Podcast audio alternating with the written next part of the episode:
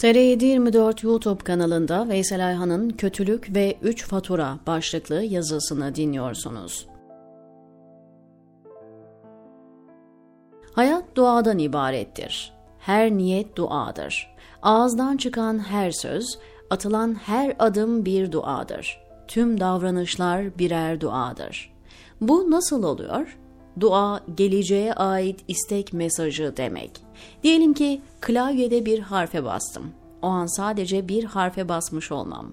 Görmediğim iki klavyedeki iki farklı harfe farkına varmadan basmış olurum. Bunun gibi. Her davranışın üç faturası olur. Diyelim ki ben bir yalan söyledim. İlk fatura bu yalan yeni yalanlar için kadere davetiye gönderir. Önüme yeni ve daha büyük yalan fırsatları çıkar ve yalanlar katlanarak devam eder. Alışkanlık olur, yalan söylerken rahatsız olmam artık. İkinci fatura bu amelin günah oluşudur. Amel defterime kaydolur her yalandan dolayı ahirette ayrı bir dava dosyası açılır. Üçüncü fatura karakterim deforme olur. Her yalanla gözümün önüne ince de olsa perde iner. Marifetullah duygusu, haşyet hissi, yakin ve ihsan şuuru yara alır. Zamanla kaybolur. Yanınızda limon sıkıldığında ağzınız sulanır. O görüntü ruhunuzu etkilemiştir ve bedeniniz buna cevap vermiştir. Her amelin, her ortamın ruha böyle etkisi vardır. O nedenle eskiler galiz, necaset benzeri şeylere bakmayı kerih görür. Güzel gören güzel düşünür sözünün de mantığı bu. Kötü davranış, çirkin görüntü, gıybet, maleyaniyat, kötü söz. Bunların her biri faturalarıyla gelir. Bu kötü amellerin yapıldığı ortamda sessizce bile otursam kötü amellerin insibağıyla ruhum yara alır. Her amelin ruhu etkileyen yanı vardır. Hiçbir amel cirmi kadar yer yakmaz. Çevresini ve kişinin geleceğini etkiler ve yakar. Mutlak siyahın böyle, gri alanda hemen herkes bu hükümlerden cürmü ölçüsünde pay alır. Küçük bir zulüm bile çok ciddi bir duadır. Zalimlikten pay sahibi olmamak kolay değildir. İnsanın kendine zulmü, ev ahalisine zulmü, çevresine, çalışma arkadaşlarına ve içinde bulunduğu sosyal dokuya, faturasız zulüm yoktur. Kötü davranışlar yeni kötü davranışlar için bir davetiyedir. Mesela basit bir hırsızlık aynı zamanda bir duadır. Bir hırsız tövbe etmedikçe, af dilenmedikçe, hakkına girdiği insanlara hakkını helal etmedikçe sadece o hırsızlıklarıyla ölmez. O hırsız varsayalım ki güzel amelleri de olan bir hırsızsa, kader o güzel amellerinin hatırına ya ağır bedeller ödeterek ona telafi kapısı açar veya ilk fatura tahakkuk eder. Nedir ilk fatura? Önüne daha büyük hırsızlık kapıları açılır. Bireysel yapılan bir hırsızlık toplumsal hale dönüşür. Önce bir insanın malına tecavüz eder. Sonra kademe kademe daha büyük kitlelerin varlığını çalar. Daha sonra ise bütün bir milletin malını gasp eder. Hırsızlık kalemleri tükenince önüne cinayet imkanı çıkar. Gözünü kırpmadan ya direkt katil olur veya azmettireceği. Cinayetler katlanır, sıradanlaşır, çeşitlenerek devam eder. Sonra çevreyi, tabiatı katleder, durmaz hukuku katleder, saygınlığı olan makamları katleder, toplumsal ahlakı katleder. Allah'ın mekri böyle tahakkuk eder. Bu Allah'ın hakkı yenenler adına hırsızdan bir intikamıdır. Mekrin hayırlı olanıdır. Ölmeden yapmadığı seyyiat kalmaz.'' Her yapılan günahla ahiret defteri kabardıkça kabarır.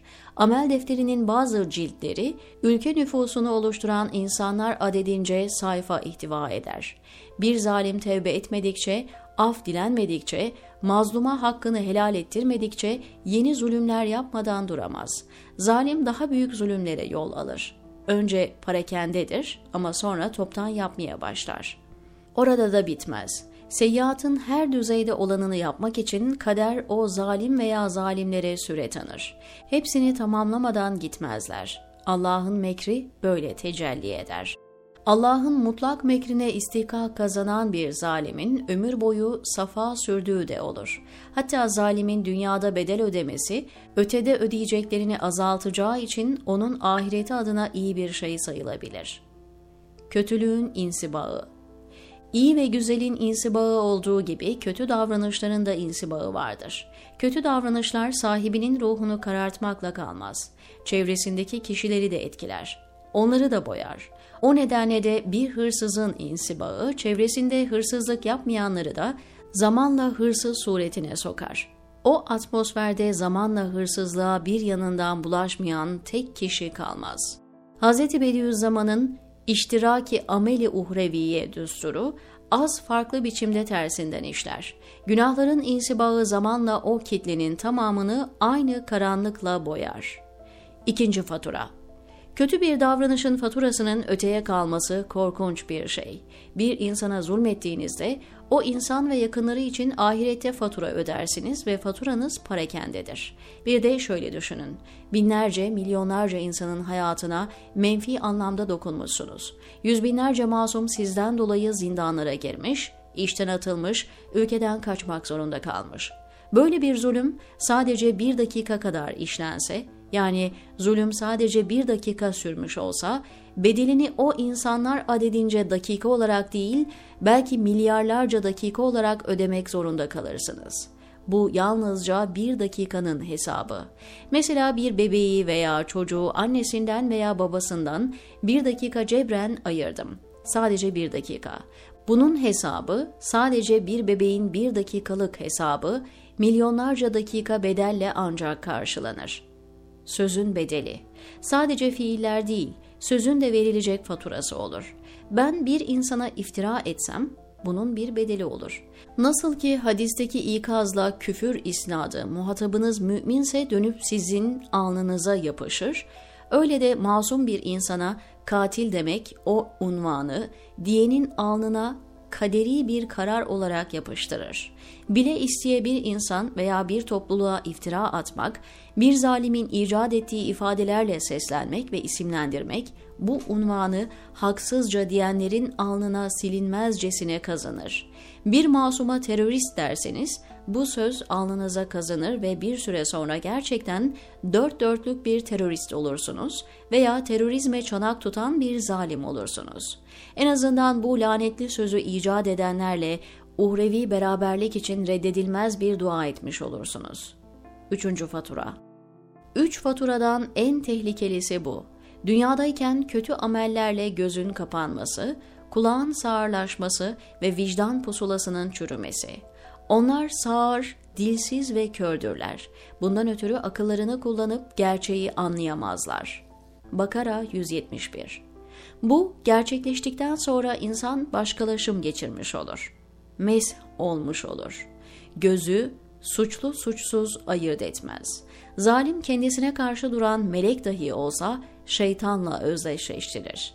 Bunu yaparken de odak noktasında kendisi olduğu için her yaptığında haklı olduğunu düşünür ve çevresine de böyle kabul ettirir. Vicdan gidince merhamet duygusu da gider. Acırsan acınacak duruma düşersin. Şeytani mantığına teslim olur. Böyle mesh olmuş bir insansı için zevk veren, haz veren, mutluluk veren tek gıda zulüm olmuş olur. Muhalifinin gözyaşı yegane yaşam sermayesidir. Asla fren yapamaz. Zulümsüz soluk alamaz. Ta ki kader nefesini kesene kadar. Onlar için orada kahırla ve acıyla nefes alıp vermeler vardır. Hud suresi 106 diyor Veysel Ayhan TR724'deki köşesinde.